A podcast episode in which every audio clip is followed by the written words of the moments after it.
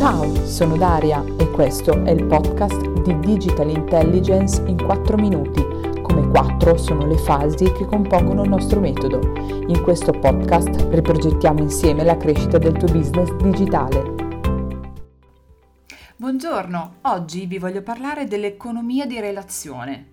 Questo vale per tutti, sia per i professionisti, gli imprenditori, i dirigenti, gli amministratori delegati, i manager e così via. Tutti. Siamo passati dall'impossibilità di contattare il privatissimo e inavvicinabile amministratore delegato di un'azienda ad una trasparenza imposta con il cambiamento avvenuto tramite i social, tramite la facile accessibilità a tutte le informazioni su persone e aziende. Le aziende sono passate da comunicare i valori del prodotto dove poco si sapeva della, dell'azienda il rapporto avveniva tra il consumatore e il prodotto, basta, non tra il consumatore e l'azienda, quindi nulla si sapeva, non si potevano assolutamente varcare i loro confini. Oggi invece la comunicazione è da un punto di vista valoriale e relazionale con le persone che fanno succedere le cose, proprio con loro, quelli che creano il prodotto. Si parla quindi di personal branding che oggi equivale a trasparenza aziendale non ci si può più nascondere.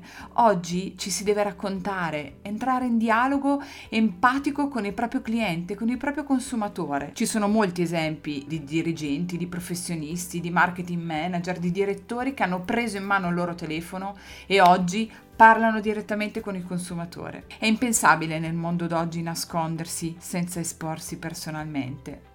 E se la vostra preoccupazione è quella della reputazione e dell'immagine, vi voglio rassicurare, gli altri sanno di voi quello che voi gli raccontate. Viceversa però, se sei un consumatore ti chiedo, con chi vuoi parlare oggi? Attraverso la rete oggi puoi arrivare a chi vuoi, in due o forse tre gradi di separazione. Sarà necessario solo un buon motivo, un interesse comune, un progetto, un'idea vincente, cosa aspetti? Ecco perché è importante saper comunicare all'esterno personalmente. Da pochi giorni LinkedIn ha messo a disposizione le stories. LinkedIn, il social network professionale per eccellenza, mette a disposizione le stories. Tra qualche tempo vedremo che uso ne verrà fatto.